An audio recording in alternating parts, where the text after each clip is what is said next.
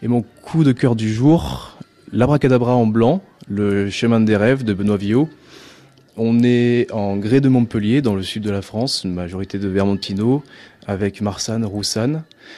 Euh, un vin qui est euh, vraiment caractéristique de cet endroit, assez solaire, une très jolie acidité, une petite amertume en fin de bouche qui rappelle le zeste de pamplemousse et on reste sur les fleurs et la pêche blanche. Pour ça pour un prix de 11 euros.